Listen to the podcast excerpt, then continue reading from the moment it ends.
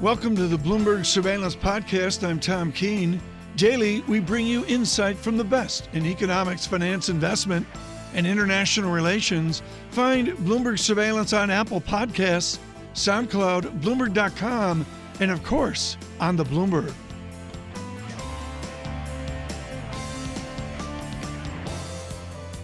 To run you through the market action and what action we have seen over the last couple of days, I'm very pleased to say we've got a stacked show right all over again on here on Bloomberg Surveillance, including Marc Chandler, Brown Brothers Harriman, Global Head of Currency Strategy. Kit Juckes also joining us of Societe Generale. Kit, joining us from London, I want to begin with you, sir. An important note that came into my inbox from yourself this morning, the addiction to low volatility, perhaps bigger than the addiction to low rates. Walk me through it, Kit.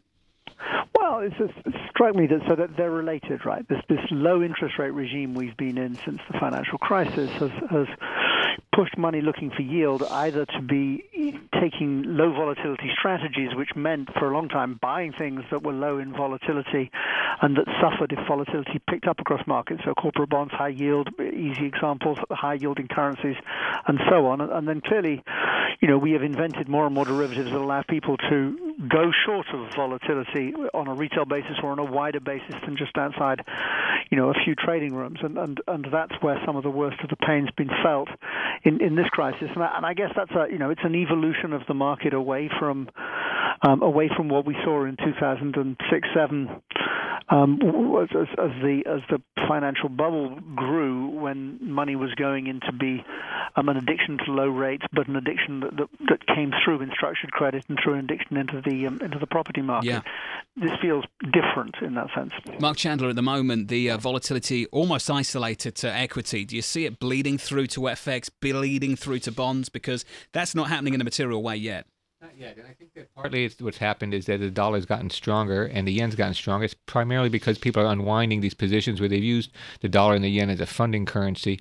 But I'm not so sure that this is a big crisis or anything. I think most retail investors are not really involved with these VIX plays. At the end of the day, I think that this is mostly a Wall Street sort of staring at its navel and not really looking at the bigger picture. And the bigger picture is essentially this: emerging markets was up about 33% last year. Yeah. They're still up on the year now. The U.S. stock market, many people like myself, including some Fed officials, thought the stock market was elevated. And where are we now? Basically where we were at the end of, say, early January. I think that this is grossly exaggerated. The economic impact grossly exaggerated. Like I say, I think that there hasn't really been a spillover on economic issues. Well, I have to say, Mark, I haven't heard an exaggeration on the economic issues, and I haven't heard an exaggeration from the bulk of the people I've spoken to either on the spillover effect. Let's be clear, though. This isn't an exaggeration when we talk about a key trade last year, which was short vol, blowing up. The short vol trade has blown up. Now, we can talk about what that means, the spillover effects, but I don't think it's an exaggeration to sit here and say that a lot of investors worldwide bet on an extended period of calm, and that has ended. It's blown up in a significant way. I'm not so sure that there's so many investors have been playing for this. For example, myself. What did I do? People like myself, we've been buying through our 401k equities. Is this a big scare for us? Are we playing low volatility as if it's going to last forever by being long stocks or being long some ETFs? Well, being long credit, is it not an embedded low volatility trade? Being long EM, is that not an embedded low volatility trade? Isn't when you project for low volatility, aren't you expecting to have risk assets like EM and credit outperform? Most people input low vol into their portfolios and expect credit, EM, and other risk assets to outperform. Well, that's what I'm suggesting to you, that despite this jump in VIX, the EM stocks are still up on the year. And what I did last year, you know, the Russell has a 1,000 value index and a Russell 1,000 growth index. Last year, as you would imagine, the growth index well outperformed the value. Yeah. Last week, when the stock market began selling off, the growth index held up better than the value index. So I don't see this as some kind of big unwind. Yeah. I've been quiet, folks, because I'm staring at my navel. That's what we're doing on. You know, I'm just staring there, John. Tom Keene. Good morning, everyone. Good morning. What a day yesterday. Thanks for joining us. We need to say thank you to the Bloomberg Surveillance team for heroic work from Friday over to Monday in getting smart conversation on, and we continue to drive that forward this morning. I hate to say this, Kit Juckes, but I featured your research note this morning when you were not on. You'll get the royalty check. And within that was strong yen. How much stronger is strong yen? If we're to 109, 110, can this be a news item for March or April? Well, market is, you know, the yen is being kept deliberately at least 10%, about 10% away from its fair value by the Bank of Japan's policies. That's what the ECB was doing to the euro a year ago, and they muttered tapering under their breath last May, and we started moving.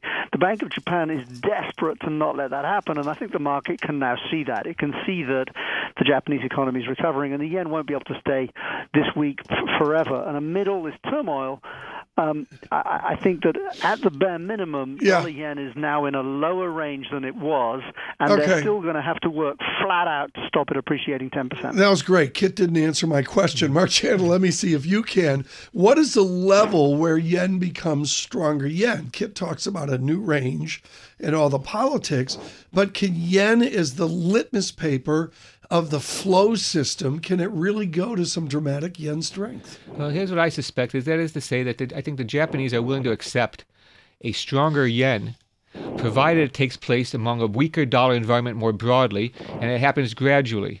And so I think that the fact I don't see the Japanese holding the yen down here, but I think that the Japanese are willing to accept a stronger yen partly to help deflect some protectionist sentiment coming from the United States.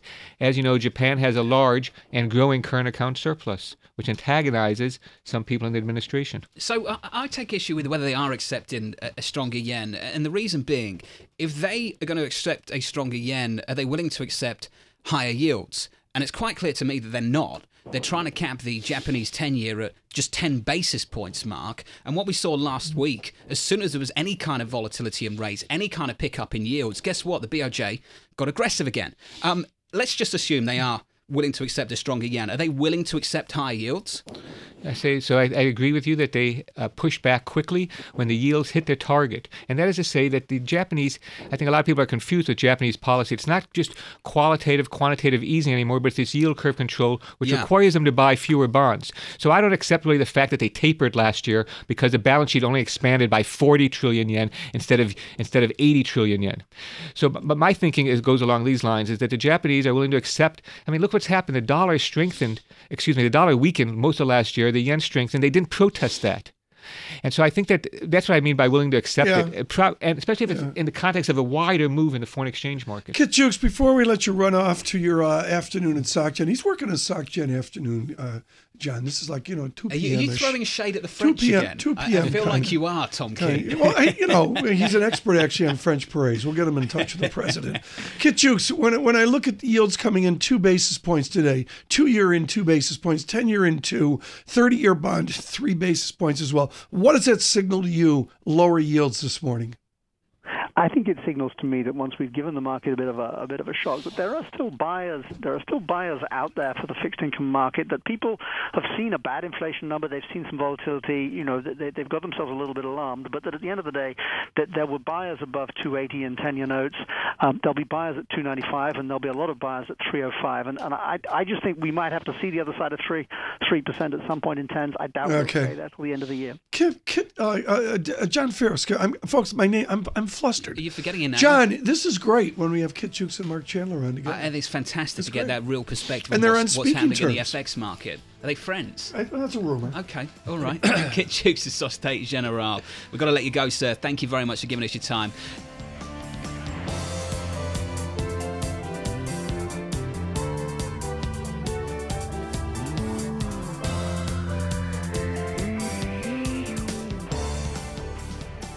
Without question, our interview of the day, always timely with a former governor of the Bank of England, but never more so with a terrific news flow. Governor King, wonderful to speak to you again. And you, Tom. And I noticed, Governor, that Chair Yellen has been relegated in a fashion off the Fed as Aston Villa was relegated out of the Premier League. Tom, you didn't. 2 years ago, Villa are about to come back into the Premier League. Is that going to happen, Governor King? Instead, will enjoy her retirement. Well, we will see, but we know for certain she's been relegated. What was the pressure on you when you were relegated out of the Bank of England? How do you keep quiet the first weeks after your life changes? I think the first thing you want to do when you leave the Bank of England, or indeed the Fed, is to have a break and a holiday and get away from it all, and then gradually to adjust to a new lifestyle, but do not rush to decide what you want to do next. It took me 9 months to decide what I wanted to do next. Governor King, Jonathan here. Some central bank governors, presidents have the luxury of taking some time to settle in, find their way around the offices and find their way around the various rooms down the hallway. Jerome Powell, the chairman of the Federal Reserve, turns up at the Fed and the market starts falling out of bed. How should the new chairman of the Federal Reserve, approach a situation like the one playing out before us? Well, I think in the way that he has done. After all, he's known for several months that he would become chairman of the Fed. He's been at the Fed for several years. He knows his way around. So he's been able to think through how he would handle the first week or few weeks. And before long, there'll be another meeting of the FOMC, and he will be able to put across his views then. Governor, I'd like to address something you've been thinking a lot about. And folks, the history of this is back to McChesney Martin in 1951, where the chairman of the Fed really went up against President Truman over the independence of a central bank. We take that for granted now, Governor King, and you suggest we should not. How do we reassert independence in any central bank and as well a central bank in President Trump's Washington? So I think there are two different dimensions to this. One is monetary policy and the other is dealing with financial crises and in particular problems in the banking system. I think on the first, the important thing is to keep educating the public as a whole about the importance of price stability. It's very easy for people to take low inflation for granted. Indeed, the phrase price stability was once defined as when people stop talking about inflation. But it's very important that they're reminded of the dangers of going back to a world of high inflation. So constantly explaining the remit and the mandate of the central bank and why it needs to be a set of decisions taken by a group of people, not one person, but a group of people working together independently from day-to-day political pressures is very important. And I think that's a question of stating it as well as making sure that's what happens. The second one is, I think, more difficult, which is that in a financial crisis, it's inevitable that the central bank will be the source of liquidity to keep the economy functioning, but it should not be seen as providing that liquidity as a favor to the banks. There has to be a political agreement between Congress and the Fed, or between parliaments and the central bank, as to the circumstances and the terms on which they will provide that liquidity. That is what was missing during the last crisis. Right. And it's what we need to put in place now. You and I have talked about your acclaimed speech in Scotland, where you essentially lectured the United Kingdom toward Badgett and the idea that there has to be a way to do this, a modern Badgett, if you would. The late Alan Meltzer, of course, has talked about this with some emotion. Are we in a good place today, to take the present crisis if we have the equity vol slip over into fixed income vol? Are we in a place where the proverbial discount window will be open? No, we're not in a good place. One of the problems is that the response of Congress to the last crisis, understandably so, was to try to restrict the discretion of the Federal Reserve in providing liquidity to institutions and the market. And I think that is the wrong direction in which to go. I think the Federal Reserve would have been better served by being given the freedom to exercise that discretion, but under a set of conditions which Congress had laid down in advance, rather than simply limiting or preventing the Fed from lending when it feels it's necessary to do so in a crisis. So when the banks say they're very well capitalized and they're much, much stronger than they were before, what do you say back to that? Well, the banks are certainly better capitalized, particularly in the United States and the United Kingdom. Less well so in Europe. So we ought to be concerned about whether problems in the banking system elsewhere in the industrialized world could spill over to our banks and our economy. But it's not just the amount of equity capital which banks issue that matter here. If people, for one reason or another, lose confidence in banks or simply do not know whether banks will be able to meet their liabilities, then the natural thing is for people who provide short-term credit to banks, whether they're retail depositors or wholesale depositors like hedge funds, they may run for the exit. And we don't have a system that will cope with a run on the banking system short of the Fed actually throwing large amounts of money at it. And as I say, Congress has been limiting the ability of the Fed to do that. Well, the argument that's being perpetuated by the banks, obviously, in the United States and by others in Washington, D.C. as well, is that the regulatory rules post-crisis, the capital rules, have become a burden, and that ultimately it's stopped lending, that for some reason these banks would have been able to lend a whole lot more if they didn't have these rules on them, and that business would be a whole lot better. That's the argument coming from this administration as well, to some extent. Do you subscribe to that argument? Because I sense from listening to you now you don't. Well, I have a sympathy with one part of the argument. The regulatory system has become absurdly complex. If you have a system that can only be described in tens of thousands of pages, there is something really wrong with it.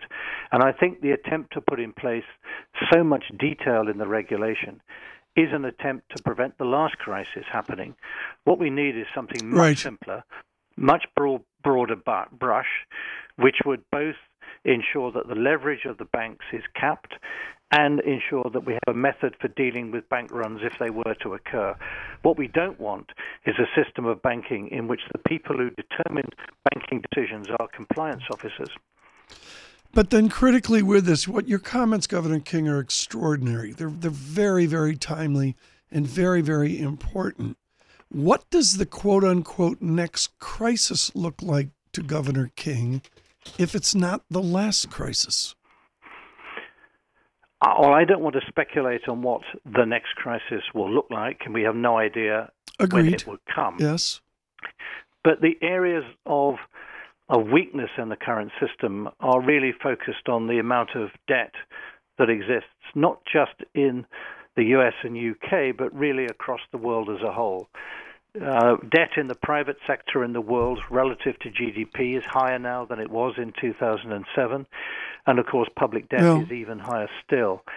So what one might fear would be that if there were defaults, not very many, a few defaults, where people then revise their view about the value of assets on the balance sheets of financial institutions and intermediaries around the world, then you would find that not only would the value of the assets go down, but so would the value of the equity cushion available to absorb losses. And that's the kind of thing that can induce financial panic.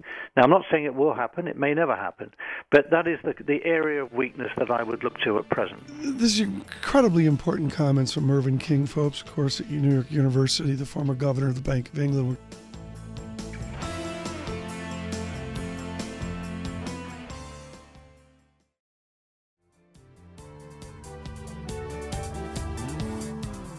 Why do you bring in a really esteemed guest from Washington? Mr. William Hoagland. Yes, he is the Senior Vice President of the Bipartisan Policy Center. And that really just scratches the surface of Mr. Hoagland's career in Washington and service to the country. Formerly staff member, director of the Senate Budget Committee, reporting to former U.S. Senator Pete Domenici, chairman, ranking member. And he's really an expert when all things related to Washington and the government. And he's also a former attendee of the U.S. Merchant Marine Academy. So he knows a thing or two about the Jones Act. Mr. Hoagland, thank you very much for being with us. I just leave it open to you to give us your reaction to the back and forth, the slanging match that seems to be taking place on a regular basis in Washington. Do you believe that the people in Washington, the politicians, do they recognize that every time they do this, the level of esteem sinks lower? It can't get much lower than it already is. I think when you look at the ratings out there in terms of Congress, they are at one of the lowest rates they've ever been in terms of recording of that particular statistic. Do they understand it? You would think they would understand it. I think they now understand that the last government shutdown that we went through a few weeks ago here for 3 days is something they do not want to go through again. And I think you're hearing that both from the Democrats and the Republicans. And I didn't hear it from the president yesterday, unfortunately. But that definitely is an understanding that we don't want to shut down government. The difficulty here is, of course, can they come to some sort of an agreement? We're almost five months into the current year, and we still haven't fixed and set what our spending should be for the current year, and continue to operate under these things called continuing resolutions, which is not a way to run government at all. And quite frankly, interestingly enough, come Monday, under the law, the president is to submit his budget for the fiscal year that begins this October. So we haven't even finished up the current year, and we're already starting to get into next year's budget process. So it's rather disappointing and despairing on the way our government is working today. Well, in your 33 years of federal government service, is there something that you could impart to the various participants in this drama that would lead us, maybe not to an agreement or some kind of compromise, but some kind of amicable divorce? I mean, like they have to actually maybe share the same kitchen, but still be divorced. Well, it'd be nice, first of all, if they would work 5 days a week instead of basically 3 days. If they would basically stay in town like everybody else does, work a 40-hour work week at a minimum, and be here throughout and get to know one another and get to know them on an individual level, Democrats and Republicans. It's just something that we really have lost that kind of connection, and getting to know the other person, know the other person's position, understand that we have differences of opinion. Yeah.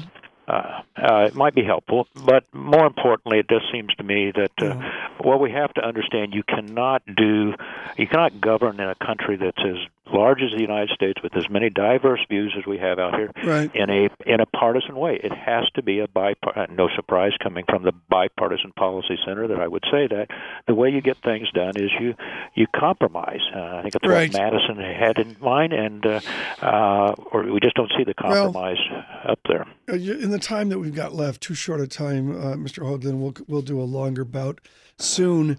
Mr. Madison did not know a trillion-dollar deficit. What does the phrase "a trillion-dollar deficit" mean to William Hoagland? It's unbelievable. It's something that I would never have expected we would ever see. It is something that creates a high level of debt that is going to be a pressure on future generations. It is a tax on future generations, which will lower the standard of living in the future. That's what a trillion-dollar deficit means to me today. Al, thank you so much. William Hoagland, way too short today, joining us. He served in the Madison administration with Albert Gallatin a few years ago. Bill Hoagland, a legend in Washington with his work, including with the senator from Tennessee, Mr. Frist, and he is with the Bipartisan Policy Center.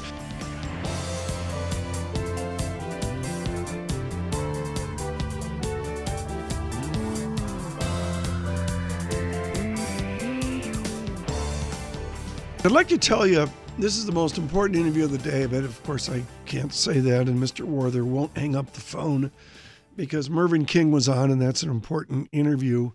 But everybody at Bloomberg Surveillance are huge team. What do we have a team? Is it like we're up to 42 people? Is it on the team now? 42. Pim? I think it's 42. Isn't that Jackie Robinson's number? That's just the people that open the door for me and get me lunch and that. 42. I think and hold 42. The umbrella. Hold the umbrella. Yes, very good.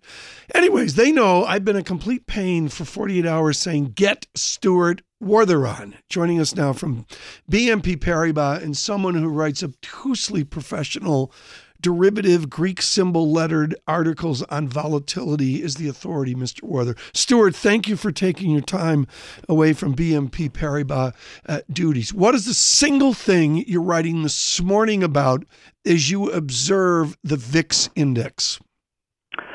Tom, thank you very much for having me on. A pleasure to be here, and for the kind introduction. We put out a note this morning, and I want to focus on the fact that from here, volatility is likely biased lower rather than higher on a technical basis. And when talking about the VIX complex, I think there's been some misunderstanding in the market as far as what does that lead misunderstanding? I think people are looking at the VIX ETP products, the headlines around those, because they're, highly observable and well-known and observable in financial press. But really, the dislocation is in the VIX spot index, which is really a reflection of the cost of S&P options on a 30-day maturity. So it's the S&P options themselves in the front rather than the VIX futures, which drive these products, that where we see the real trigger of the dislocation and see the current opportunity in the market. The spot market, the present market, has the carnage of the Credit Suisse product, the Nomura product, et cetera, et cetera, et cetera. What do the future pricings of the VIX tell you? So we see that at the cash VIX is trading above the future levels. The curve is inverted. And so really what the market's telling you is that there's volatility now, but we're expecting a reversion in the future. Okay. And I think the positioning has changed dramatically. As I said when we had that discussion yesterday morning on your show, there were large inflows into exchange-traded products that were short volatility on Friday. Those flows or those positions were unwound, and now we actually see that the market is a very long VIX. So if anything, it's suggesting that the market is actually well hedged at this point. I would say as far as flows that we've seen, they've been primarily unwinding of hedges, which I think is really constructive, and it seems that the market is now at least anticipating that the worst is over. Yeah. Shout out to my colleague, Carl Riccadonna. We make jokes about aerospace that we end up looking at the Greek letter theta, which is the time function. Stuart Varthan, you look at alpha, beta, gamma, the acceleration of all these trends, the other Greek soup, vega, etc. If I look at theta out the x-axis, there's a belief that if you have a stochastic spike in VIX and it come back down, it dampens out over days, weeks, or even months.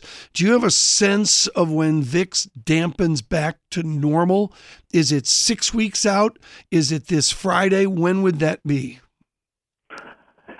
So I think this is an interesting question, because what we saw in 2017 was any VIX spike was immediately followed by a reversion back to extremely low levels. We saw systematic volatility sellers that looked at this market, which was auto-realizing at low levels and would sell into any of those rallies. Now I think it's different.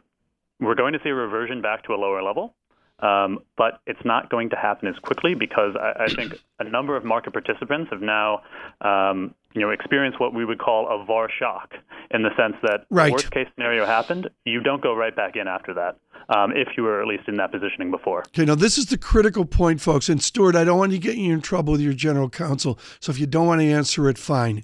What you just heard there, folks, is the pro-analysis that this time is different. There's been the VAR, value at risk shock, where the legal types are going to say, no, you can't do that. You can't reinstitute those habits that led to the spike up, spike down. Fine. How does that translate over to other asset classes away from equity dynamics? Are the police going to say we had a VAR shock in equities, so we're going to change our behavior in the hedging and derivative structure of fixed income markets, foreign exchange markets as well? So this is really one of the interesting parts about the sell-off that we saw, which was that, although treasuries and rates broadly have been selling off over the last few weeks, the market moves in equities were enormously larger in relative magnitude terms versus other asset classes. And one of the things that we had noted was putting pressure on the S&P vol complex last year was really selling from other types of investors, such as fixed income investors selling equity volatility, realizing that it potentially was a better risk reward at the time than selling fixed income volatility. And same thing with FX, for that matter. So, I think there was a proliferation of cross-asset volatility trading last year that might not return to normal as investors look back to their own asset classes and play it a little closer to home from here. What will you do here? What is the trade recommendation as we go from 10 to 50, 4.3 standard deviation move back down to under 2 standard deviations, 24.69 on the VIX? What is the to-do list for Stuart Varthan? So we actually looked into a few different scenarios, and if we look at history and use that as a guide, we find that when the S&P declines by over, say, 3% in a current week, then it actually tends to or has historically bounced back in the following week. However, when an event like Monday happens, over the preceding or the following month, it's really split 50-50 as far as what the spot market does, what the price of stocks do. I think the more obvious implementation or the more obvious answer to this is, it seems that because of the unwind in some of the volatility space, that we would see VIX futures biased to the downside and that we would see vol under pressure as opposed to the stock market rallying back to its prior highs. Mm-hmm. Pim Fox, No, go ahead. Go ahead, Stuart. No, I would say that I think this is the million-dollar question and the thing that a lot of our institutional investors are probably grappling right now, which is, does vol normalize or does the spot market go back to where it was? Or even, Pim, does vol normalize or leak over to other asset classes? Most of our interviews are saying, no, that will not happen. Well, you want to jump in here? Yeah, well, do you have a Greek letter you'd like to? Do you want to talk about mu? No, I was going to do kurtosis, but I'm not going to. No, well, volatility of volatility. Stuart, help me here just to simplify this. Is it possible that what happens is the same thing that happens all the time? You have institutions or smart investors who use a product to hedge a position, and then that hedge looks profitable, and then they turn that hedge into something that is designed to actually pay them money. Is that what happened? Yeah, I would answer it this way, which is that volatility tends to trade at a premium because generally it is a kurtotic asset, which involves a number of spikes. Mm-hmm. Generally, people are thus have to be compensated for selling options, but. As far as the use of options, I think there are a number of uses both for hedging and for, for instance, premium at risk only long investing as well, such as call replacement. So the interesting market change, though, and this I think this somewhat answers your question, has been with yields extremely low, we're in an environment where people are seeking yield.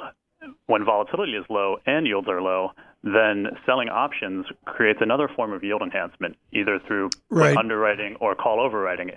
Now, those strategies have worked extremely well. So the fact that we have a few day market move to the downside doesn't nullify gains in those types of strategies that have occurred over the past number of years that have been extremely profitable. But I think it makes people more cautious about them going forward.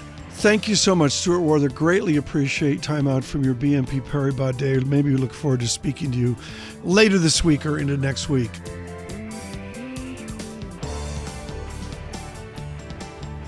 Thanks for listening to the Bloomberg Surveillance Podcast. Subscribe and listen to interviews on Apple Podcasts, SoundCloud, or whichever podcast platform you prefer. I'm on Twitter at Tom Keene. Before the podcast, you can always catch us worldwide on Bloomberg Radio.